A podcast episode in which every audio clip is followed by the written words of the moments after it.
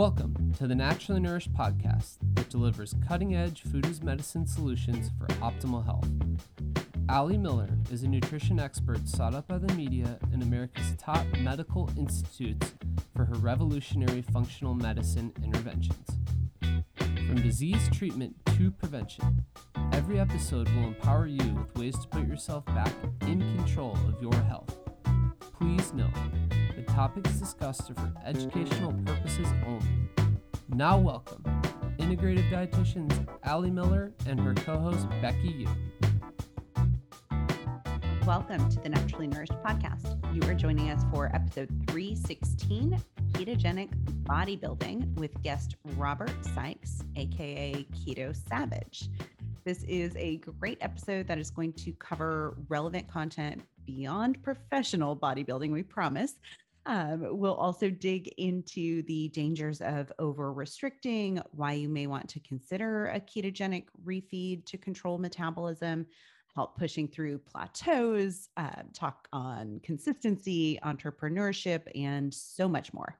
Yes, Robert is one of the most stand up dudes that I've met in the keto circuit. I met him back in 2017 and have always appreciated his discipline and his approach. Um, I remember him talking early on about nutrient density and kind of going away from that if it fits your macros mode into quality and ensuring that we're choosing foods that provide us nourishment when we are considering different phases of calorie restriction. Uh, just saw him at KetoCon with Rigel and Crystal. They are just the sweetest family. And I love seeing him crush it as an entrepreneur with his coaching brand and his keto brick. Today is going to be a great episode. Uh, I think that you all will learn a lot. Um, beyond what Becky noted, we also talk about the importance of muscle and how you can start to apply resistance training at any age at any stage of exercise so that you can ensure that you are really optimizing and thriving. And before we get into today's episode, another friend that I ran into at KetoCon that I hadn't seen in a while is Colin from Wild Foods. So I want to welcome back wildfoods.co as today's sponsor of the Naturally Nourished podcast you can head on over to wildfoods.co, C-O instead of .com, and use the code Ali Miller RD, and you'll get 12% off your entire order. And Wild Foods is a food company that puts quality, sustainability, and health first in all of their products. They have beautiful superfood blends as well as medicinal mushrooms, and every single product that they source is painstakingly vetted from small farms around the globe. They take their mission very seriously to fix the broken food system and believe that real food is medicine, just like we do. So we've partnered with them to give you all a discount on any of the products at wildfoods.co. Again, you can use the code RD and you'll get 12% off of your order. I want to highlight some of my fave items. One is the hand harvested whole vanilla beans.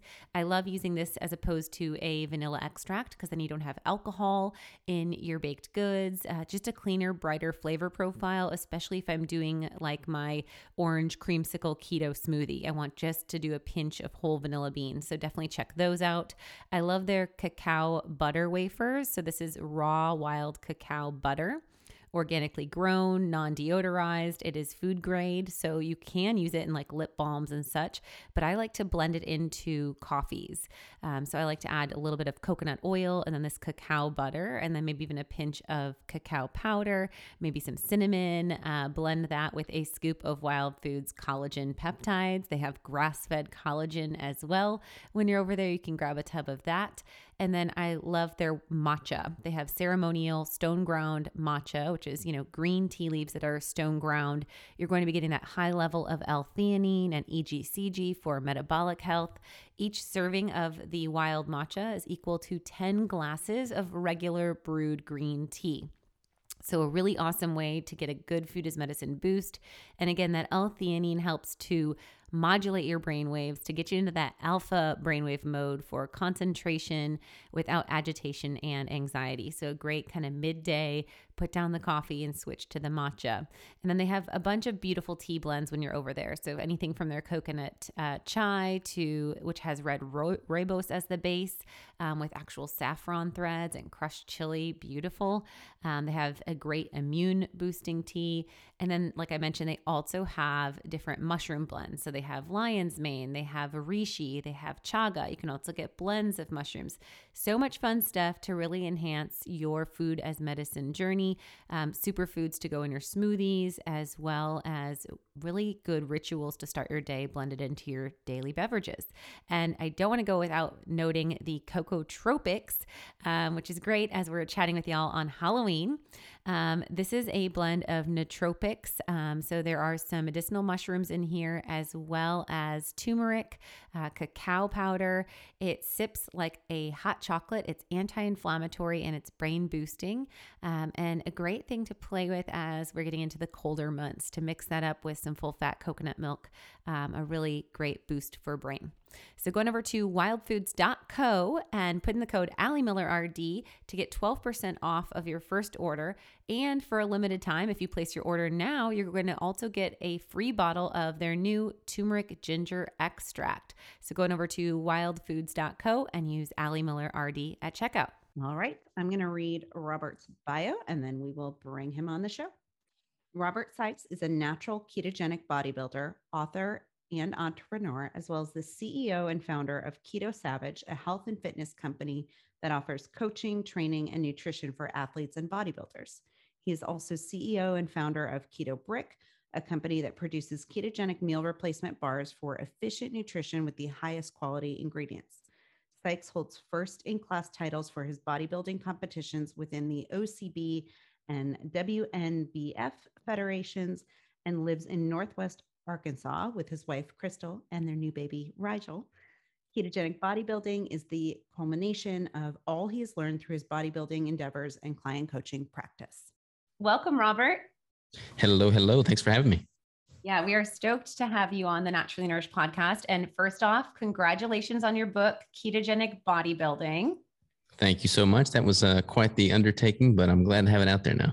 Yes, you put that out there before baby Rigel came into the world. And what a comprehensive guide of 400 plus pages of just a total wealth of information from calculations and formulas to defining the seven phases of competitive training to grocery lists and recipes and even guidance on poses and postures for competition. Just totally awesome work. Yeah, I appreciate that. I mean, I try to like my my forte is definitely bodybuilding, but I feel like I mean, the majority of my clients are not competitors. Uh, they're just everyday people wanting to, you know, lose body fat and retain muscle. And I feel like the the principles I apply with my competitive athletes are the exact same for everybody.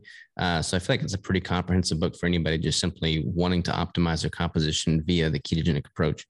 No doubt, no doubt. And we'll we'll get into that too today on, you know, considering some of the techniques that you use in bodybuilding, how they apply to individuals that are just looking for composition change or just getting off the vicious diet cycling train and so forth. So I think that your story is really powerful and, and truly, I didn't really know about it until reading your book as far as where you started with the competitive uh, bodybuilding and what types of dieting structure you were doing then. Um, I'd love for you to share your experience as a natural bodybuilder and how your approach changed over time and really the dynamics that shifted when you discovered a ketogenic diet.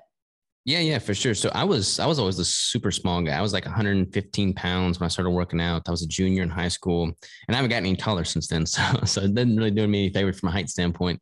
Um, but I was always a scrawny guy in class, and I wanted to fill out because I wasn't getting taller. I wanted to get broader and just have a more you know confident physique, just have more confidence in myself. Um, didn't have a clue what I was doing with weight training, so I started uh, listening to my uncle who used to play sports. I started reading all the magazines. Um, and all these magazines will tell you to eat six, seven meals a day, lots of broccoli, chicken, rice, kind of like the bro bodybuilding style diet. Uh, so I did that um, and I bulked up to about 230 pounds, which was really, really heavy on my five, seven frame. So not a good look at all. I was definitely overweight. Um, but I was just delusional to the fact that I thought I was just, you know, swole, as the bodybuilders say, uh, whereas in reality I was just fat. Um, but I dieted down for my first competition in 2012, I believe, and I lost 80 pounds in 12 weeks, and I won the show. But it was very unhealthy. I mean, everything I did was rushed. I didn't give myself enough time to diet down. I was eating far too little calories. I lost a ton of muscle. Um, and it just really, that kind of was the catalyst that sent me in tailspin with my relationship with food. I developed a bunch of disordered eating tendencies, binging, purging, and I just knew there had to be a better way. Um, but I, I, didn't really know what that better way was. So I continued that bro dieting approach. Then I got into flexible dieting, if it fits your macros, did that for a few years. And then I started doing carbohydrate backloading, which is a protocol developed by John Kiefer, which is basically keto during the day and then a bunch of high glycemic index carbs at night. Wow. And that worked. I was able to stay relatively healthy from a compositional standpoint. But after eating like a plate full of pancakes and brownies covered in syrup, you kind of start to realize that this probably isn't healthy long term. And sure. I just phased out the carbs altogether. So I was doing carb backloading minus the carbs, uh, which lo and behold is pretty much just pure keto. And I noticed that I didn't really experience a dip in performance. My my training was still great. My digestion was better. My my mental clarity had improved. And most importantly, my relationship with food was improved because I didn't feel guilty about the foods I was eating. It was just good quality foods. And for me, that was like the the the tipping point of like, okay, this is what I'm going to do going forward. Even if there's a drop in performance, I'm going to do this simply for the the benefit from a you know relationship with food standpoint because that was liberating for me. Um, but it actually improved my performance. I got leaner than I ever had before. Did a fully ketogenic prep in 2017, earned my pro card, and have not looked back since. Super awesome. Amazing. I would love to see a, a CGM yeah. in that carb loading yeah. situation. And I'm sure your sleep was a big favorable shift that occurred when you cut those carbs out. Yeah, it was weird. I mean, like I would eat, I had a roommate at the time uh, when I was doing that in college, and I would eat, I mean, it was just mind boggling what I would eat. Like I would literally uh, have this whole Betty Crocker like nine by nine baking dish, you know, full of brownies, and I'd cover the whole thing in peanut butter and syrup. And that would be oh. my last meal of the day. Uh, so there's no telling how many calories, no telling how many carbohydrates and sugars I was consuming, but I would certainly not want to look at a CGM. Um, and I would sleep like I, I, would be in a total food coma, but it was certainly not a quality sleep. Right. out. Yeah. And what other shifts did you see? So, um, improvement in our performance, we were able to cut, um, changed relationship with food, but I'm curious, any other benefits that have you not looking back from keto from that point? Well, when I started doing this, everybody that I was training with at the gym, they just they told me it wasn't feasible, it wouldn't work from a bodybuilding standpoint. They said I couldn't continue to build muscle without carbohydrates. They said I could not get lean enough without carbohydrates. They said I wouldn't have energy. And all of that just didn't happen. I mean, I I was able to you know get stronger. I was able to get leaner. I was able to have that vascularity, get those muscle pumps. I was able to do everything that you're needing to do as a bodybuilder. And I think a lot of bodybuilders they go through a traditional prep and they keep their protein really high, their their carbs high or low depending on the phase in the prep, and they'll just drop their fats down to nothing. Yeah. Um, like I, have I've competed with people that will literally cut out fish oil pills in an attempt to remove all dietary fat. Wow. Um, and that just totally tanks your testosterone. All hormone function goes out the window. You feel totally depleted, and you have a really negative rebound after you reintroduce those fats and just more calories in general. And by me doing a ketogenic approach and keeping dietary fat relatively high throughout the entirety of the prep and after the prep, uh, I didn't see near the dip in hormonal performance. Um, you know, like I didn't lose my libido to the point of just you know not functional. Um, and i never i never lost uh, a healthy like i stay within a healthy range of just testosterone. And testosterone itself is very good for preserving lean muscle tissue. So you want to have that at a healthy rate in the context of a competition prep. So i feel like the hormonal benefits that accompanied the ketogenic approach to nutrition really benefited me in the long run. Yeah and I, I've worked with some women who are in the bodybuilding world, even and looking at their hormones, like how their adrenals and their sexual hormones tank. It's pretty remarkable. And, and even when we're not talking about bodybuilding world, just regular people world, um, curious on on your thoughts on i guess this over restricting that you know we tend to do or or this vicious diet cycle and yeah. um, how that can impact the body and what you've seen in your clients. Yeah, so this is honestly one of the topics that I'm super passionate about. And I, I don't honestly see a lot of people talking about it, but basically, the concept of reverse dieting. So, everybody wants to talk about dieting down, cutting calories, losing body fat, looking good in a bikini, but nobody really wants to have the other end of the spectrum conversation about reverse dieting, bringing calories back up to a healthy maintenance or surplus, putting on more muscle tissue, and just kind of improving your overall metabolic and hormonal baseline. So many people, I see this, you know, especially in females, but definitely in males as well. They'll work with, you know, coach after coach after coach, and they just keep cutting calories until their metabolism has depressed to the point where they're eating next to nothing and still not really losing much weight and they're only consuming you know six seven hundred calories or or less a day right, right. every single day and that's just not not good i mean most of my female clients um you know i never really take them lower than 1300 calories and that's just for a very finite period of time at the very tail end of a cut and that's with you know ketogenic caloric refeeds like i hedge against that low calorie intake quite a bit but you see a lot of people just chronically staying less than a thousand calories a day, which is not healthy, certainly not optimal for building and preserving muscle tissue.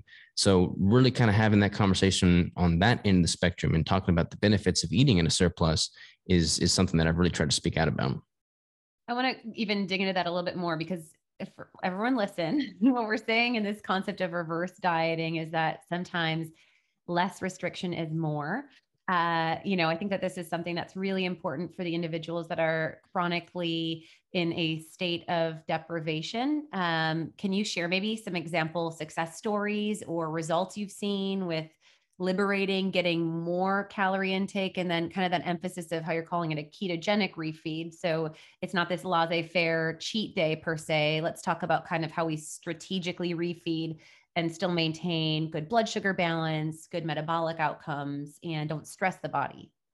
Yeah, totally. I mean, I've got one female client right now that started with me because she had been chronically restricting. She she was, uh, I don't know if she was less than a thousand, but she was certainly less than thirteen hundred on a on a you know for months and years on end. Now she's get this this this blows my mind. She is literally consuming more than thirty three hundred calories a day, which is more than my maintenance intake, and she continues to maintain an incredibly lean physique, healthy composition, builds muscle, perfect hormone panel, perfect blood markers, like all of that. And she's, I think she's like 129 pounds and she's eating 3,300 calories. I mean, that is not the norm, but most female clients that I work with, a good rule of thumb is that they should easily be able to maintain a healthy composition north of 2,000 calories. I like to see all my female clients uh, you know, consuming north of 2000 calories and maintaining a healthy composition. When you look at what's happening from a, look at it simply from a metabolic standpoint. So our metabolism is incredibly adaptable. If you start cutting calories, it down regulates as a survival mechanism, really, to preserve uh, the tissue that you have. However, it becomes harder to train with you know intensity. It's, it becomes harder to train heavy when you do drop calories. And if you are not using and demanding that muscle tissue to be there, muscle tissue is incredibly uh, you know taxing on the body. So it's going to tap into that stored tissue as a way to make up for that void of a loss of intake. And if you lose muscle tissue because you become catabolic as a result of that deficit and you're not training, and you're losing muscle, you're eating less, you're going to have a down-regulated metabolic rate to begin with, and that just continues and continues until the point your your metabolism is just. I don't like to use the word damaged because it, it kind of a.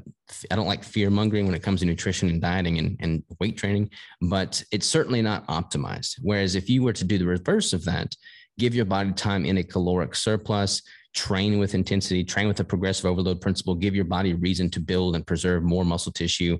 That's going to have a favorable effect on your metabolic rate. You can consume more calories without the adverse effect of adding unnecessary body fat tissue. And you just continue to benefit in that regard, as well as all the hormonal benefits that come with not being in a chronically restricted state. So, whether you're a male or female or a competitive athlete, or just simply wanting to improve your quality of life and live better and longer, you're going to benefit from having more muscle tissue and you're going to benefit from having periods in a caloric maintenance uh, as a minimum, but ideally also times in a surplus. Now, is that the same time as you're going through this refeed? Let's say for the non-competitive bodybuilder, the you know woman postpartum who wants to you know is weaning breastfeeding and is looking to lose 20 pounds, give or take. Uh, this approach to refeeding should that be done at the same time that we're upping exercise intensity or weight training or should we do that after we've adapted and upped the calories? What do you kind of feel on timeline there So I only use, use the ketogenic caloric refeeds uh, in the context of a deficit. If you're in a maintenance or surplus, the the benefit of the refeeds is is somewhat fleeting because you're consuming enough nutrition anyways. But when you're in that deficit, the refeeds have a favorable impact from, uh, for one, a psychological standpoint. Like it becomes taxing mentally to be eating less and less as each week passes. So having something to look forward to from a ketogenic caloric refeed standpoint uh, does wonders for the the brain, but then that has a favorable uh, effect on your nervous system. You you can kind of return to that parasympathetic state as opposed to that stressed state. Uh, there is a temporary benefit from a metabolic standpoint from having that surge in calories. Uh, there is a benefit from a hormonal standpoint. Um, but when I do refeeds, I actually just posted a video on this today. It's usually once or twice a week in the context of the lower calories towards the tail end of a cut. Um, now, when it comes to your example of like a postpartum mom that's working on breastfeeding, I've actually got a client that I'm working with right now um, that is postpartum and breastfeeding. And we started her, we basically reverse dieted her and had her at a pretty healthy intake throughout her pregnancy. And then now post pregnancy, she's wanting to lose some of that baby weight. And we're just dieting down extremely slowly, like very, very slowly, keeping fats and proteins as high as possible. Carbs, her carbs have been around 15 grams total carbs the whole time. Um, and then we're getting to the point now where she would start to benefit from a ketogenic caloric refeed because her calories are getting lower. But the whole time we've been monitoring her breast milk production, that has stayed steady. So no issues, no no adverse effects whatsoever, uh, and only positive effects. Like she's only lost weight. She hasn't had any you know down downward spiral on her milk supply at all. And I mean, there's something to that fatty milk. I know Ali and I both experienced that. And I'm sure Crystal, you guys are experiencing that now with Rigel sleeping through the night so early yes. and all of the things. Yeah, he's he's a he's a stud. I mean, he he drinks a ton of breast milk. He's yep. gaining weight like crazy. He's like, I don't know, probably five or six inches longer than he was at birth. And he's, I think like 13 and a half, almost 14 pounds now. So he's growing like a weed. Oh my goodness. Amazing. It's so precious. Yeah. Um, I want to go back to what you said about the whole like bodybuilding bro style of of eating, if you will, and and this recommendation of six small meals throughout the day. Mm-hmm. Um, and so I know, you know, you're a proponent of reducing that frequency. Let's talk about kind of the frequency that you do yourself, um, what you recommend for clients, and then, um, you know, how you utilize intermittent fasting within that. Yeah. So, like a lot of people in traditional bodybuilding setting, they'll recommend five, six, seven meals a day, mostly because they're under the impression that that you know boosts your metabolic rate, stokes the flame, so to speak. Um, that's one argument, and another argument is that you need to have uh, you know, a bolus of protein that many times throughout a day to improve muscle protein synthesis and get that leucine threshold. Uh, in reality, if you're cutting down, especially like if you're following a ketogenic fat adapted diet, like you you don't have near the fluctuation in your blood sugar and blood insulin. You don't have the cravings throughout the day. Uh, most people that do a ketogenic diet have no problem going longer periods of time in a fasted state. For me, I just feel much more productive if I'm not eating six or seven times a day. I feel much more liberated from a you know time standpoint. Like when I used to do that, I would literally uh, have you know a, a backpack with my computer. I'd have a gym bag and I'd have another duffel bag all together with like a whole bunch of Tupperware in there. And I'm carrying that around everywhere, which is just not any way to live. Um, so now I eat typically two meals a day. If I'm really in a surplus, I'll push that to three meals a day, but usually about two meals a day. And if I'm in a surplus, I'm eating enough uh, protein in general to be able to have enough protein to activate muscle protein synthesis. I'm taking in enough protein that has a higher concentration of leucine, so no worries there. Um, and then if I'm in a deficit, I'm trying to optimize for fat loss. What I've found to be true, uh, honestly, from a psychological standpoint, is that it's the diet is more sustainable for me when I'm in a deficit. If I have one large meal, like once my calories get below about 1800, I'll switch to OMAD. Um, for me, it's it's it's better psychologically to have one you know large meal that leaves me satisfied than to have multiple smaller meals that always leave me wanting more. I feel like having that one large meal that truly fills me up does something mentally that gives me that sense of satiety that i don't get otherwise and that makes the diet and the deficit much more sustainable in and of itself. So that's what i'll typically do. And then in a deficit you're not trying to really build muscle. You're trying to preserve the muscle that you already have built. If you do build muscle, great, but that's not the primary focus. Uh, and if you're doing a ketogenic diet, ketones themselves are very muscle sparing. So you're going to have an upregulation of those with that longer fasting window. I feel like that offsets any benefit that you would get by having more surges in protein throughout the day. So that's kind of my argument for reducing the meal frequency with a ketogenic approach. Love it. Okay. And um, and so when you're doing that OMAD, you're getting probably significantly less because that is at your more deficit time, less grams of protein total intake than when you're in an anabolic building mode, right? Well, how does that kind of differentiate for you specifically in, in grams about? Yeah, good question. So everyone's going to be a little bit different, um, and then I'll go through like my my prep protocol is is seven phases, as you mentioned previously, and at certain phases, my protein's going up. At certain phases, it's going down. Like I modulate my macronutrient distribution. Um, when I'm in a building phase, like I am right now, you know, I'm trying to get a minimum of 150 grams of protein a day. My current mass is 180 gram or 180 pounds, and I've got probably about 150 pounds of lean mass. So a minimum of one gram of protein per pound lean mass. Typically, it's north of that. I'm normally around about 200 grams of protein a day. When I'm in a a cutting protocol and I'm trying to optimize for fat loss and preserve as much muscle tissue as possible, I'll keep that uh, dietary fat relatively high. So there will be times where my protein is at about a one to one grams of protein to grams of fat. There'll be times where my fat ratio is much higher. Um, like I'll start a cut at around 80% of my total calories coming from dietary fat. So my protein is lower uh, my ratio then, and then I'll end the cut with a lower protein because I want to have higher fats towards the very end of a cut but by about the middle of the cut is when my protein is at its highest. Got it. And obviously, no fear of protein. I think that's something, you know, Ali and I are like rescuing people from all the time. There's still this this idea that, you know, pro- too much protein is going to kick you out of ketosis. Clearly, you're having no issue getting into and maintaining um, keto. I don't know if that's something you find with your clients where they come in, they're eating super high fat, but they're you know, protein macros are at like 50 grams or something like that for women. Yeah, it's weird. Um, you know, I've been in the space just I mean, y'all have to been in the space for quite some time and you see these these trends come and go. So like a few years back, I feel like the the main thing was, you know, people feared protein, they they feared gluconeogenesis, they feared that it would turn into chocolate cake if they had too much protein. Right. Now, fast forward to today, I feel like the the pendulum has swung so much to the other end of the spectrum. There definitely are still people that are fearful of protein, but now I feel like the big conundrum is that people are almost fearful of fat yeah, within the ketogenic space, which is kind of interesting because everybody's giving protein a halo uh, at the at the detriment of not consuming enough dietary fat. And I've always said, you know, the answer lies somewhere in the middle. People are always trying to operate on these extremes. Um, you don't want to have next to nothing protein, but you also don't want to have so much protein that you're not getting ample dietary fat. I love that. And I love your approach of always being very level headed and, and also open with your clients and with your audience of you know figure out what works for you. You know I, I, saw in the book you're talking about like yeah some of you are going to want to have greens every day. Go on with your bad self. Some of you don't feel like yeah. you need greens every day. That's fine too.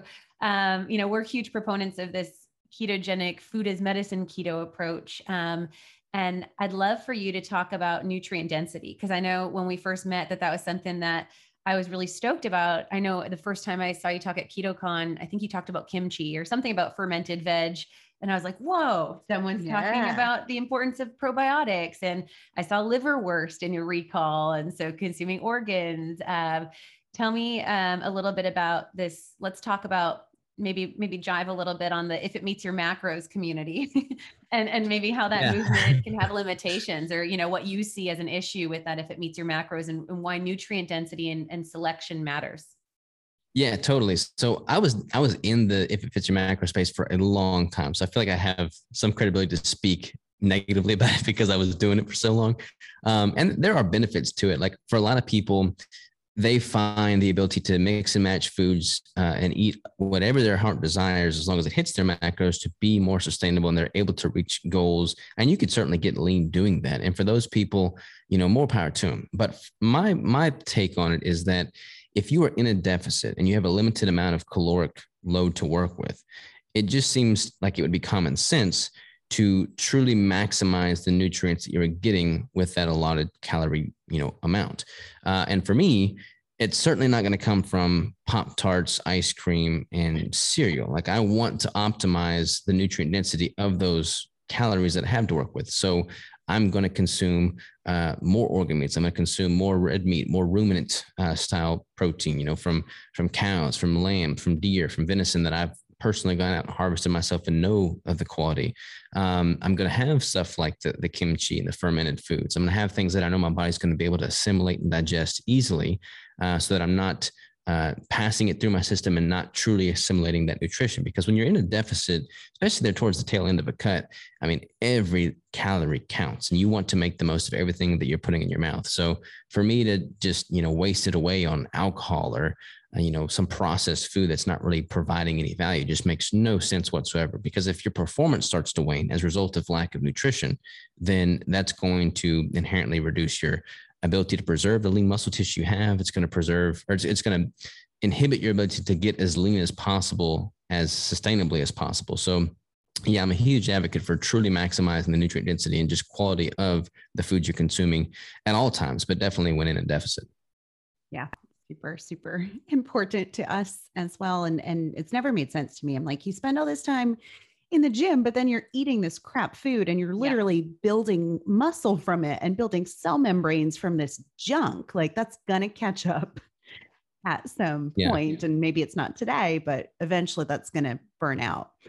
Um, from a logical standpoint, like I see, I see this all the time, and it honestly breaks my heart. Like I'll see competitors that will they'll they'll go through the tail end of a cut and they'll they'll sacrifice they'll get rid of they'll remove all of these you know foods that they know to not be healthy. Like they'll remove the the sweet foods the desserts the cheesecakes all that stuff.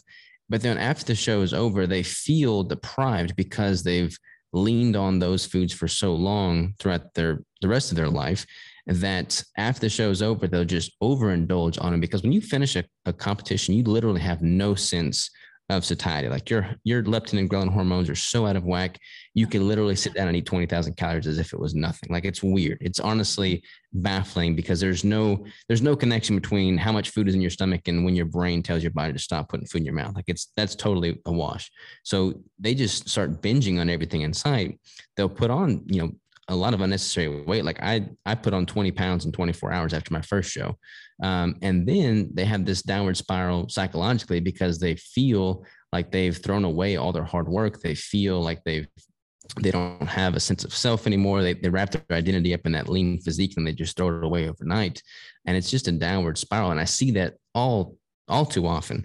Uh, so if you can create a lifestyle around eating healthy quality foods to begin with and you don't feel deprived by not having those processed foods then when the show is over it's not like there's a massive shift that occurs in what you are and are not allowed to eat because you just keep it quality at all times Sure. And we talk about that just with diet culture and and not having these, you know, cheat days and things like that. Um, but channel savory. Yes, That's yes. always our mantra. Savory, like if you can savory. if you can crave savory, you're gonna make it. Yeah. um, but, exactly. Um, this episode actually will be airing like on Halloween, it looks like this year. Um, so I want to talk about just as we're entering the holiday season. And for many, this does become kind of a slippery slope of temptation, you know, wherever they fall on the real food spectrum, it can. Um, and I want to emphasize the importance of consistency for results. So I'd love to hear just maybe some tips of staying on track throughout the holiday season, um, and then highlighting these characteristics you noted patience, discipline, and persistence as like the top three there. So let's talk about that.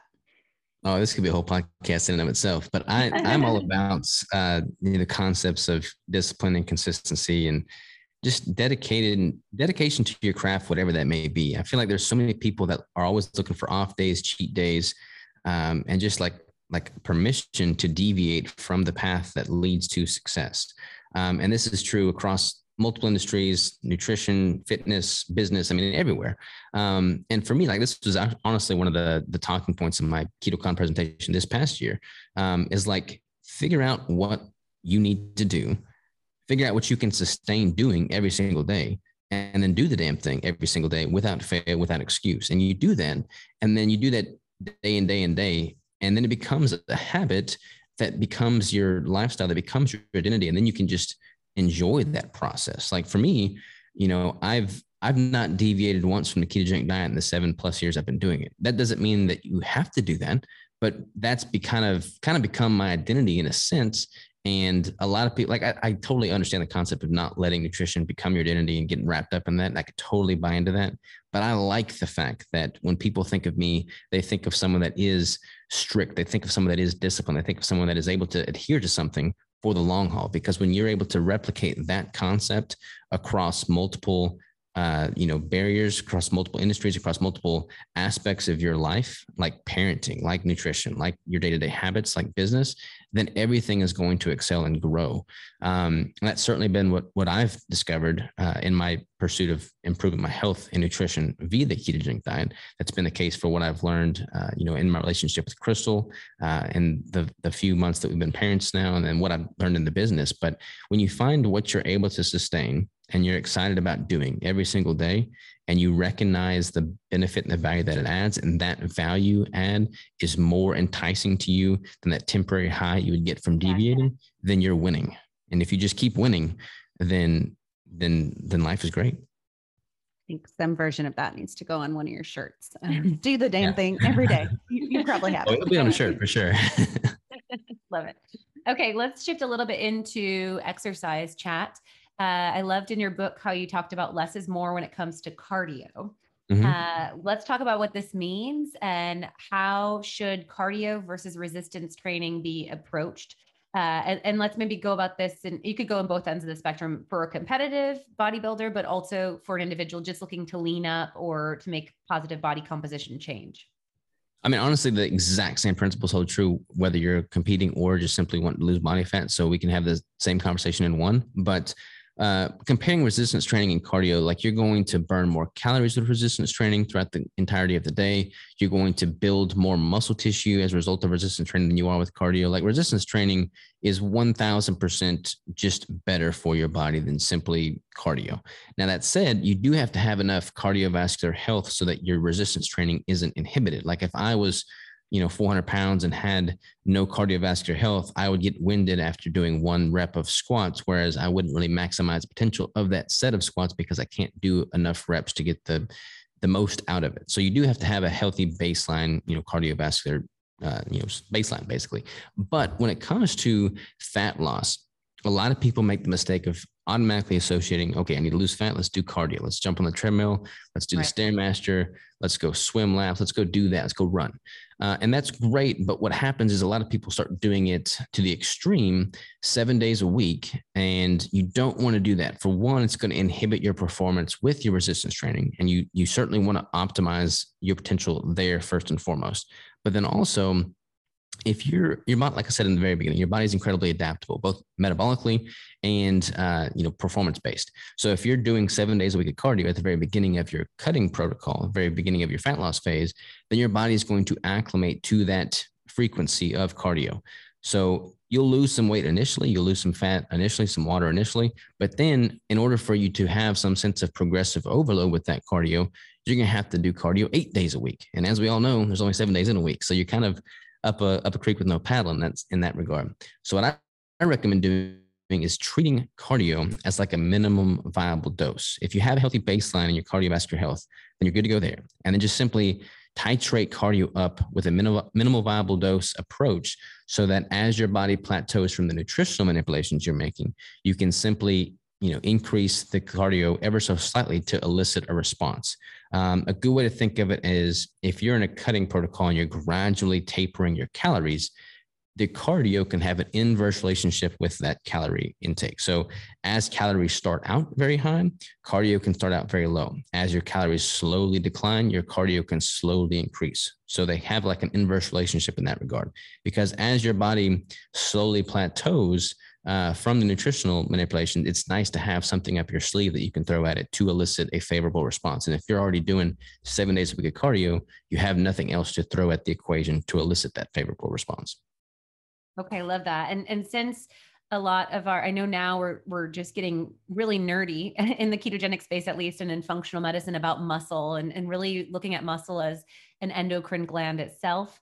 Uh, you know, I think there's also a lot of still demystifying fears of women lifting and maybe not wanting to bulk up or you know this this um, maybe fear of too much weightlifting or resistance training let's just have you talk a little bit about the importance of resistance training to our audience and muscle, Yeah, I mean, gaining muscle mass, the health benefits.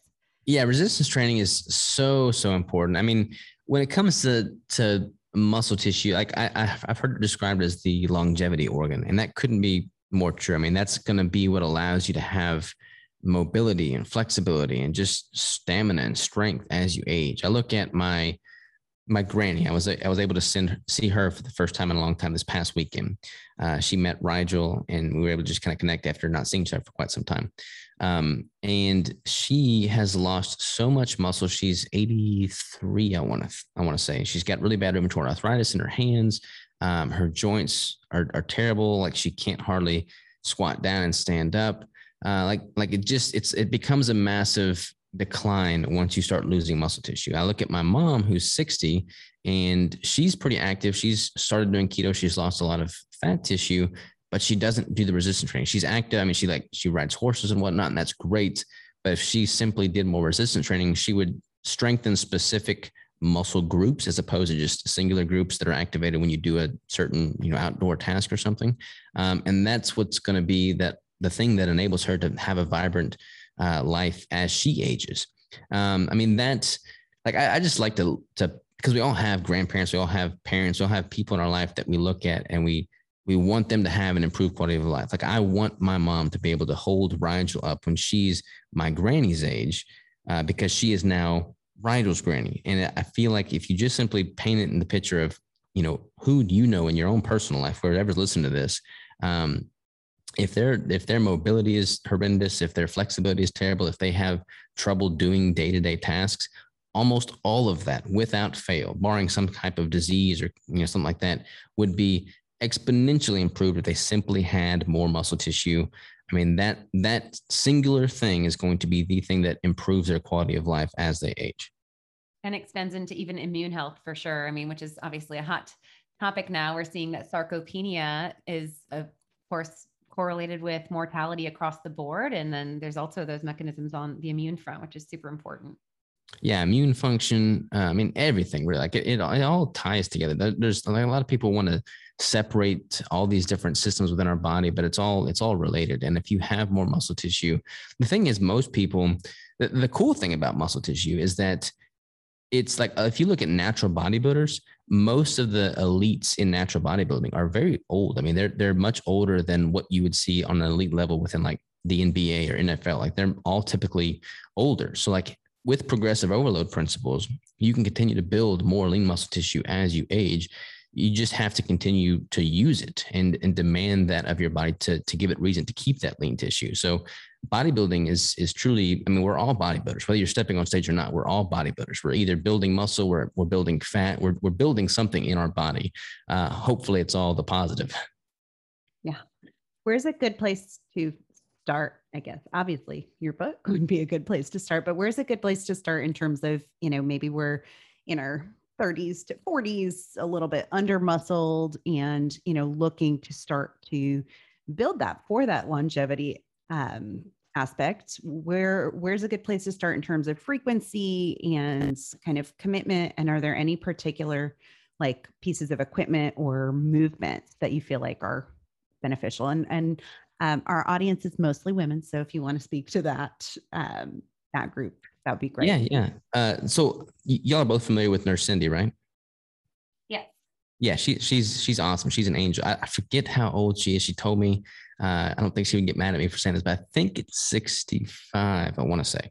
Um, but she she did not work out at all. I'm gonna use her as an example because she did not really do any resistance training whatsoever until this past like year or two.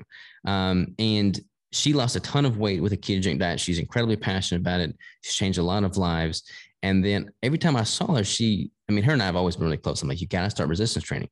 And then she started. And this last year, when I saw her at the Keto Summit Omaha, like she literally looked 10 years younger. Like her eyes had a twinkle in them. Her skin was improved. Like her, her shape was much better. And it was because she started weight training and she started with what the bare minimum. Like she just simply started doing body weight squats, uh, like from a chair on a more regular basis. I mean, a good a good place to start is, I mean, just simply like three days a week. Like you can do like a simple, you know, body weight or resistance band, push pull leg, or just full body split, just something to to activate and target each specific muscle group. So legs, uh, chest, back, shoulders, arms, uh, you know, biceps, triceps, and the arms, but just simply something to, to target each of these muscular groups, uh, focusing on full range of motion, focusing on full activation of those muscles, full contraction, full extension.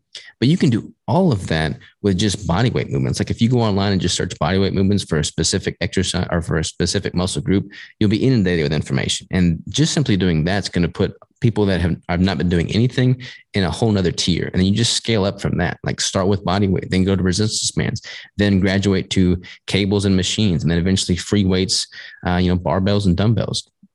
But you start doing that and you just keep leveling up and you get, I mean, you're able to get quite strong and that becomes uh, an enjoyable thing. Like like now, Nurse Cindy is looking into doing a powerlifting competition. Like she's never in her whole life worked out, and now she's wanting to do a powerlifting competition someday, which is awesome. And women, you, I, I, you mentioned this earlier, but they have this. Um, they assume that they're going to get really muscular and bulky, and that's just not the reality. I mean, like you look at some of these women that are very muscular and bulky, they're all taking performance enhancing drugs. Um, you know, like that. That's not something that's going to be achievable naturally. So unless you're taking a bunch of steroids and trenbolone, you're not going to have to worry about becoming a freak as a female that's just starting to resistance train. Yeah. awesome. And I think three days a week is super doable. And like you said, minimal equipment at first sounds fantastic. Not much of a financial commitment. It's just that consistency that it comes back to, right? Mm-hmm. Uh, Absolutely. Let's talk about babies. You've mentioned Rigel a couple times. How many months is he now? Uh, I guess he is two months. I guess he's about 11 weeks, I want to say. Okay. So getting into that like communicative, like, is he smiling yet? And yeah, he's smiling, he's giggling. He hasn't done like a full blown belly laugh yet, but he's come really close. He's like sticking his tongue out. Uh, like he can totally support his weight. I've been like swimming with him and he can kind of like kick around and swim almost. Uh, but he's he's growing pretty quick. Amazing. And I know he's, you know, 100% breastfed right now, obviously. Mm-hmm. Uh, I'm curious if you guys have thought about plans of food introduction and approach for his diet when you get there to that like six month mark. Yeah, so we're gonna do the whole baby led weaning thing. I'm not like Crystal's the pro on this. I'm not exactly sure what all that entails, but to to my knowledge, I think it's mostly allowing them to show an interest in the food that you're eating and then providing them the food. And then rather than you spoon feeding the baby kind of allowing them to feed themselves the the foods that that you're allowing them. I, you, y'all probably know better than me but i think it's more or less what it is. Um, but yeah it's all going to be quality foods. Like uh, I, I don't ever want to like force my kids to do anything like i'm the quote unquote strict keto guy i don't want to like have this title that i place on my kids and if they go out and eat a cookie i'm going to you know banish them to some faraway land um, but at the same time, I'm also very excited about the potential Rigel has from a health standpoint because I mean, I was kind of screwed up nutritionally before I found keto. I've been doing keto for seven plus years now. Uh, it, it's exciting for me to see what is possible with a kid that has been uh, like, I mean, Crystal was keto for six plus years before he was ever even conceived. So, from an epigenetic standpoint, he's got that going for him. She was keto throughout her entire pregnancy. So he's got that going for him. And then, you know, obviously the breast milk's quality breast milk. Um, and then he'll be eating quality food as he grows up. So I think from a sheer nutrition standpoint, he's got, you know, everything he needs to to build and grow and, and to develop at a great rate. So I'm super excited to see what that rate unfolds and looks like. We'll have to share with you a couple podcasts that we have on baby led weaning and then in our uh, food is medicine for the whole family we actually show videos, and one of them is Stella's first ever swallow of avocado.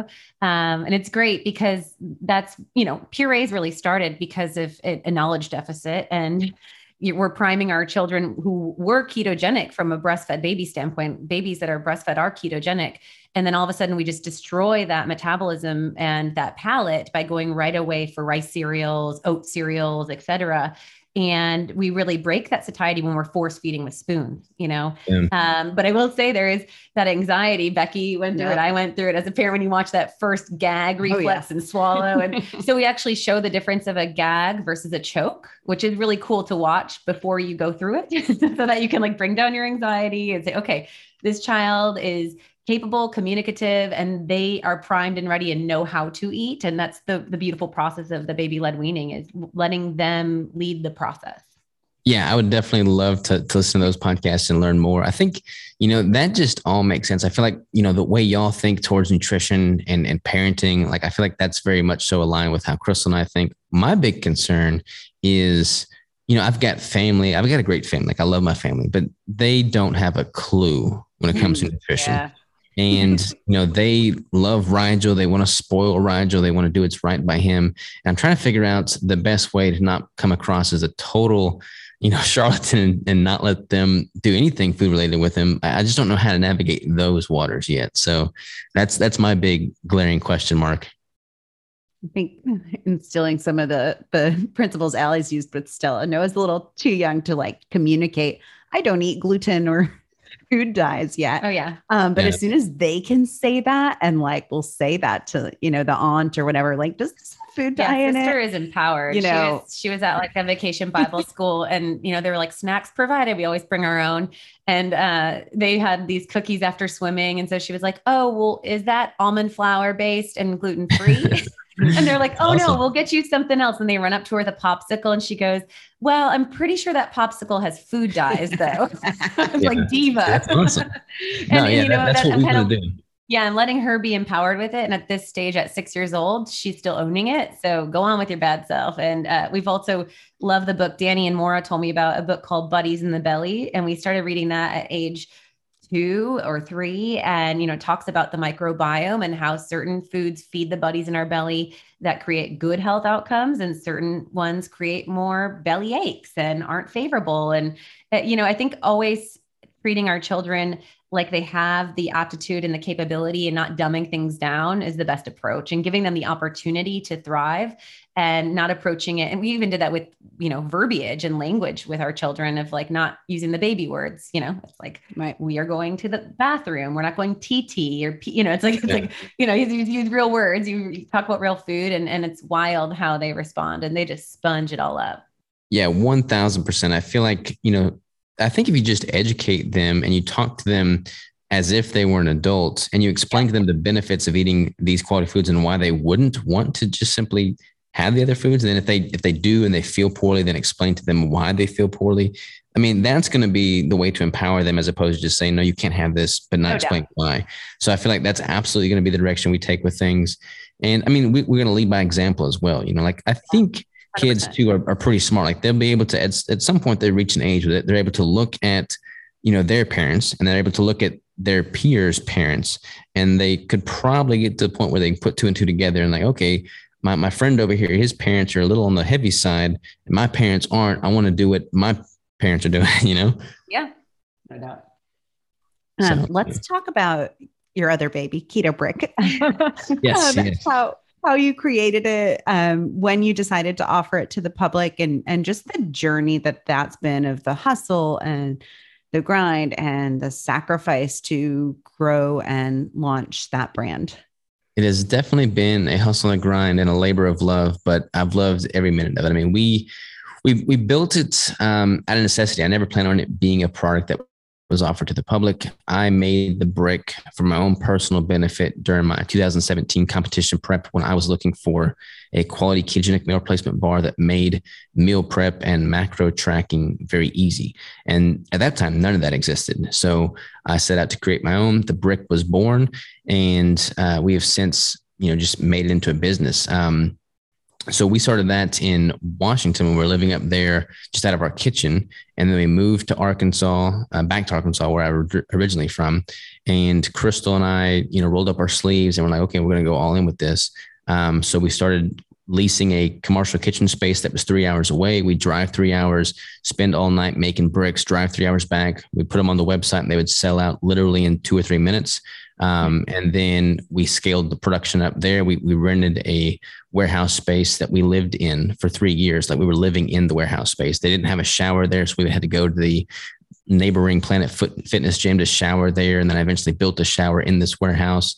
And then, you know, we hired employees. They were helping us. We just continued to scale up. And then last year, we actually purchased our current facility, which is a much larger warehouse space. This is where I host my podcast studio. I've got the gym here. I've got everything under one roof, and uh, we've we've got a team of eight of us now, and we've just continued to scale up the production of the keto bricks. We've kept everything in house from day one. Many companies, I mean, honestly, almost all companies, except for you know a very small handful, outsource production to some third party co-packing manufacturer and when you do that, you run the risk of the quality of the ingredients to be compromised. Like they're going to always go for the budget route more often than not. And there's just, you can't have full oversight. And for me, the bricks were made out of my desire to craft the greatest performance product for my desires to excel within the sport of natural bodybuilding. I wanted to optimize for that and I didn't want to have any compromises.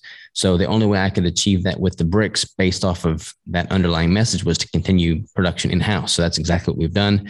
And we've made these things. We're making them right now. We make them every single week. And uh, we're just happy to provide it to the public for people that want them. Awesome. And we'll be sharing, of course, all of your contact, but you can check those out and purchase those at ketobrick.com. Uh, you want to offer any code for our audience to try it for the first time, Robert? I'm putting you on the spot, but I actually don't even have any codes, um, okay. but I'm trying something new. Uh, and if this goes live in, uh, you said October, October 31st, uh, yeah. Yeah. So we're trying something new. Um, I don't know if you have like a, a, a, code or something, but what I would, what I'd like to start doing, because we're, we're doing screen printing now too. So we're starting to make our own shirts uh, yeah. and do all of that production in house. So I'm going to start offering like a free shirt for anybody's first time purchase of the keto brick, like a keto brick shirt that we hand print as well. Um, so if there's a code that you normally use on your podcast, uh, they can use that and then we can get them a, a shirt for their first purchase of the bricks. Awesome. Sounds yeah. awesome. And we had talked about in our KetoCon wrap, wrap up episode how you had the whole screen printing set up. It was so cool at uh, KetoCon and you had done those shirts. Uh, yeah, we usually use Ali Miller RD. So we'll put that offer in our show notes for sure. Awesome. I'll, I'll, I'll remind you over email for sure. Okay. Um, last question before we let you go. Uh, well, we have two. One, um, so what's your advice to an entrepreneur taking a leap? Because that's just such a wonderful story of your growth trajectory and where you guys are at today. Um, what would be your advice for an entrepreneur that's looking at leaving their stable career and taking a leap um, from something that they're passionate about? Um, man, this, this is a tough question. I get this question a lot, and it, it really depends on the person and what advice they need for where they're at in their life.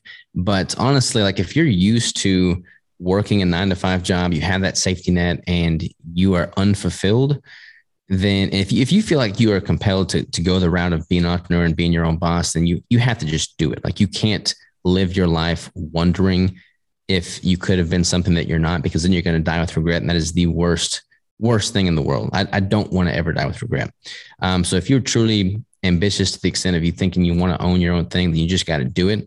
But as far as like advice, um, I would I would say to remove that safety net. Like if you've like, I mean, if you've got a family and kids that are relying on you, you've got to be smart about it. Like you don't want to go into a whole bunch of debt. Uh, but at the same time, when you do remove that safety net, which is what I did, I was able to increase my creativity tenfold mm-hmm. because I was starting to see opportunities that I never would have seen elsewhere because my back was up against a wall. And if you have that safety net, oftentimes those opportunities go unnoticed. So when you are literally in a sink or swim, no plan B, plan A all the way, baby kind of mentality, you start seeing things you never would have seen. I love it. So good. Um, last question. We want to hear your 24 hour recall. So, what you ate yesterday, um, from the time that you woke up in the morning to the time that you went to bed? All right. So I had uh, heavy cream. I do French press coffee.